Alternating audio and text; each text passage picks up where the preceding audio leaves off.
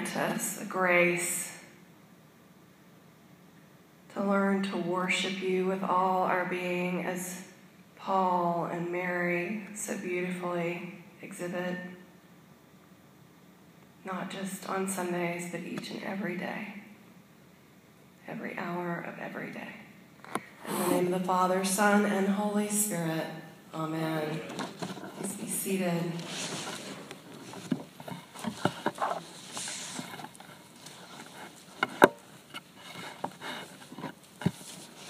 We've been talking about worship and what is worship, what isn't worship. And in any day and age, there's always a need for unpacking and analyzing or looking more intentionally at what we're doing and how much, how has it been um, compromised by the very culture we live in.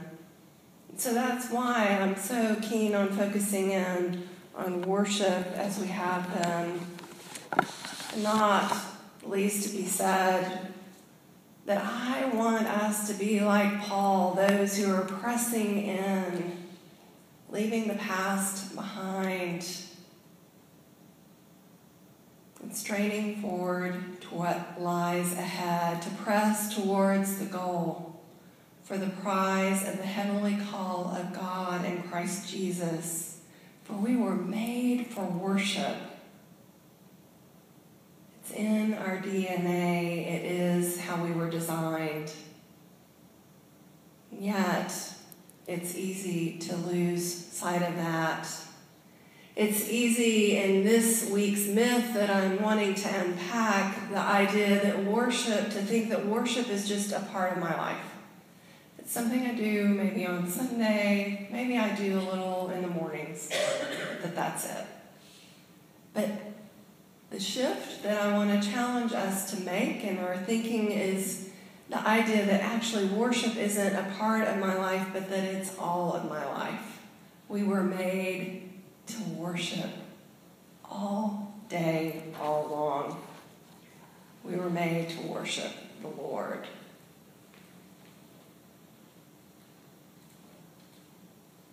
The fact that we're wired for worship shows up very clearly if you look at why are we drawn to sports activities as we are? There is this need to be called up to something bigger than ourselves. Why do we are we so fascinated with celebrities that, there's something bigger about their lives than ours? Even the worship of money does that same thing. Reality is, is that authentic worship is a natural response to a proper understanding of God. Worship in its truest form is an offering of our entire life up to God in a moment by moment, day by day activity. The reality is, is that everyone worships something. We can't help it. That is how we are wired. You were created to worship. And if we choose not to put God at the center of that position of worship, it will just naturally be filled with something else. You may not mean to do so, but it's just what happens.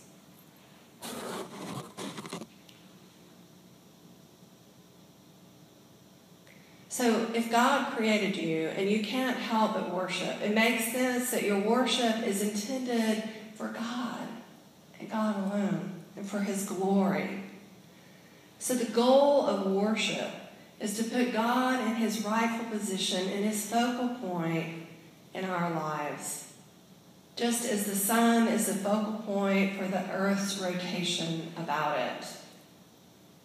Every individual needs a focal point around which to revolve. And God's plan for you and I was that He would be at the very center. Now, that doesn't always happen. No one is walking around without a focal point, actually.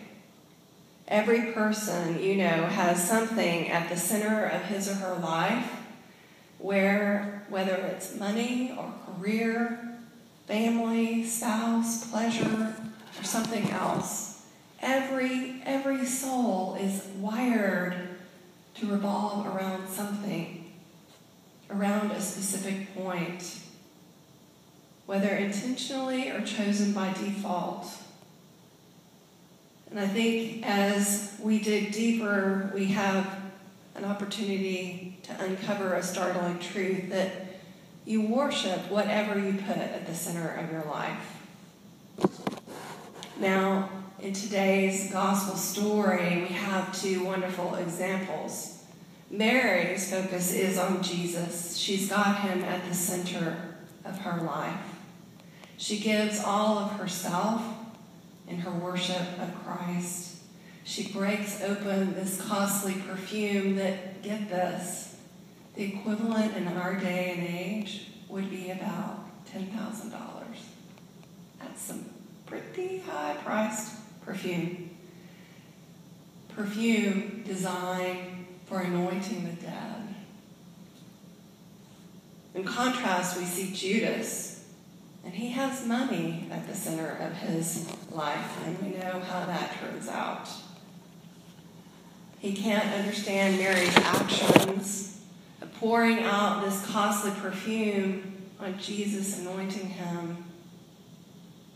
He doesn't get it. Because Jesus isn't at the center so, coming to clarity about who or what is at the center of our lives is a perfect thing to be doing during Lent. It can be horrifying at first, but in fact, it is the very first step to any meaningful course correction or repentance. How many times have you known a teenager to fall in love and suddenly seem to worship the object of their affection? Clear, the person's beau has become their focal point. We can't help but worship what is at the center of our lives. If you talk with someone who says he doesn't worship anything, he's simply blind to this truth. He worships something, he can't help it. If he doesn't know what he worships, the chances are good that he's worshiping himself which is a common occurrence in our recentering culture. Don't misunderstand me. Placing great importance on your career, your health, on your children, your spouse isn't a bad thing. That's not what I'm saying, of course. You want to provide well for your family. You want to love the people around you. We're called to that. You want to give them the best you can. But it's all about having the right priority in your life. None of these are bad in themselves, all are good, but they were not designed to be at the center of your life. You weren't designed to be at the center of your life. You aren't eternal. Your family nor money are eternal. Only God is eternal. Only God is that big. The solid focal point of our life has to be something bigger, something bigger than we are, that is truly worthy of worship.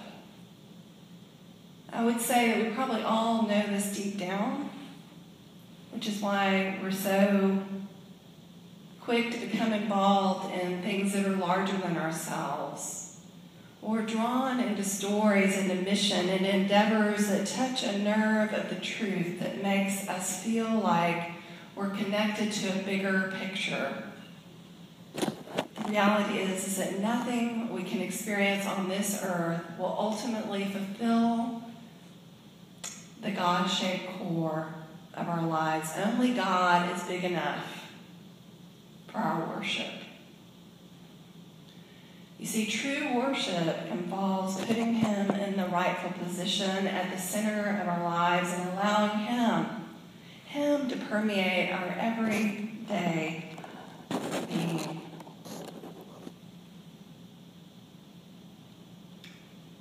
By the way, it happens that whatever you worship is what you become. If you put yourself on the throne of your life, you're going to become selfish. Look at what happened with Judas. If you worship money, you'll become materialistic. Again, like Judas. This is the natural cause and effect, so we need to worship something that's going to draw the best out of us and form us into what we were created to I would say that is to worship God. When we make God our focal point, we're drawn into Him. We fall in love with Him. We become like Him. We open ourselves to the reality of who we were meant to be. So now is the opportunity to ask that question What is at the center of your life right now? What have you made your focus? What are you spending your days revolving around? How do you figure it out? Well, the easiest way is to take a long, hard look at where you spend your energy and your money and time. If you were to show me your checkbook and your calendar, it would be pretty clear to see what you worship. Whatever you put your time and money into, not what you give lip service to, that's what you worship. Your heart may want to tell a different story, but your time and money don't lie. So I invite you to take a step back and consider the trail of hours and dollar bills that you leave in your wake. What are they geared towards? Is it pleasure? Is it food? Is it toys for your kids or grandkids? Whatever it is, that's what you most value. That's what's at the center of your life. That's what you worship.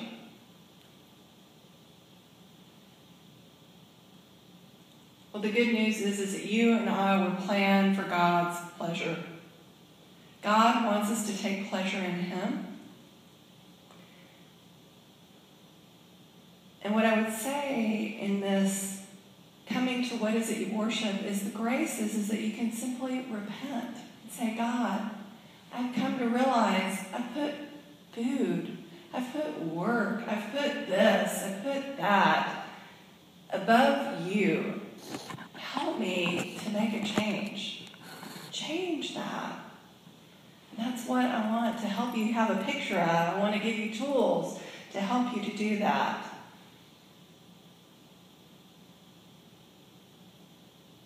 Do you remember the first time you fell in love? Or maybe it was with your spouse. Wasn't it true that your focus was totally on that person? They were the first person that you thought of when you woke up in the morning. They were the first person that you thought of when you to bed. All you wanted to do was just be with that person. Do you remember that? Many of you have been married for many years, and maybe it's hard to remember that. But no doubt you couldn't get enough of that other person. You didn't want to be away from them. The two of you together, that was all that mattered.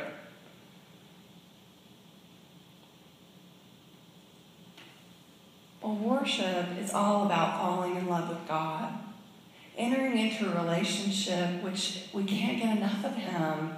There is a depth beyond our imagining wide and broad for us to tap into, and we haven't even scratched the surface. Imagine thinking of Him constantly, what to, wanting to do things to bring Him pleasure simply because you love Him, wanting to bring Him all of your life, everything about yourself. These are the feelings being expressed as we see Mary's actions. She has done an emptying of herself, of her greatest treasure, coming and breaking that jar open and anointing his feet She broke custom, she broke boundaries out of love. So pure for him. But the reality is, is that feelings like this don't come naturally. We have to work on them, encourage them, nourish them, just like in marriage. You have to work at staying connected, keeping that relationship alive. The Bible says that we need to be reminded to turn our thoughts to God every hour because if we don't, our mind begins to wander. As the psalmist says in Psalm 113, from the rising of the sun to its setting, the name of the Lord is to be praised. Now, I'm in the business of connecting with God and prayer. That's my work. And yet I can go a whole half day and not have thought of him. So, one of the things that I'm trying is daily reminders, of prompts, hourly reminders to turn my attention back to him, but for a moment. It may seem extreme, but I want to press in like Paul is talking about. I want more of that depth for myself and for you. I want to know a love like Mary had for Jesus. I want my heart to be fully His and everything else to fall in line with that. Well, he's talked about a place to start is just choosing to start your day with 15 minutes of just sitting in His presence in silence.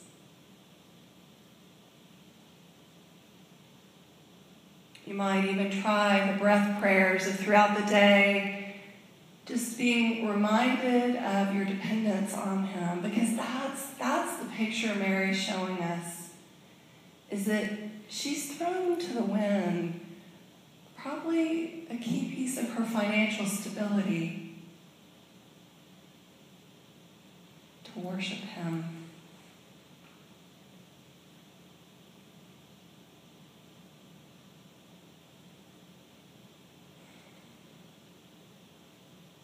We've talked about the idea of starting your day with prayers and not saying amen, but then going through the day with a continual conversation to help you to make that mental shift to the truth that we are made for worship all day long. Some people put systems in place with an hourly alarm to remind them just to come before God for a few minutes.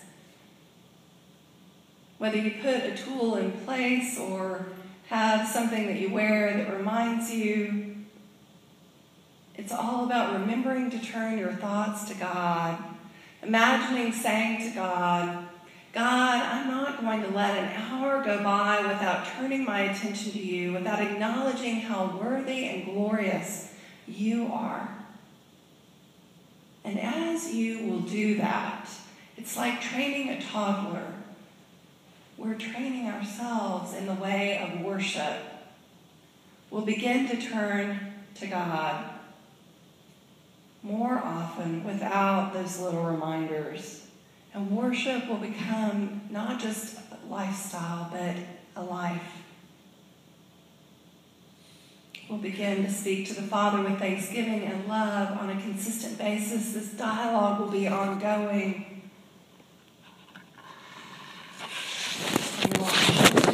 Have a relationship with God be not just a part of your life, but all of your life. Living a life of worship means living a life focused on pleasing an audience of one, the one, our Creator. That's what Mary demonstrated with her lavish gift, anointing Jesus' feet with her costly perfume, wiping his feet with her hair. She was all in. She was all in in loving him. She seemed to have heard and believed his warnings that he would have to die, and she anointed him before his death in the most intimate, selfless, courageous way. Not caring what others thought, being sold out for Him. She demonstrated a love and dependence on Him that is a model for us. And so, this is my prayer for you and I that may our hearts be poured out like costly perfume before the Lord as we learn to worship Him with thanksgiving for His gifts of love as part of our everyday life. Amen.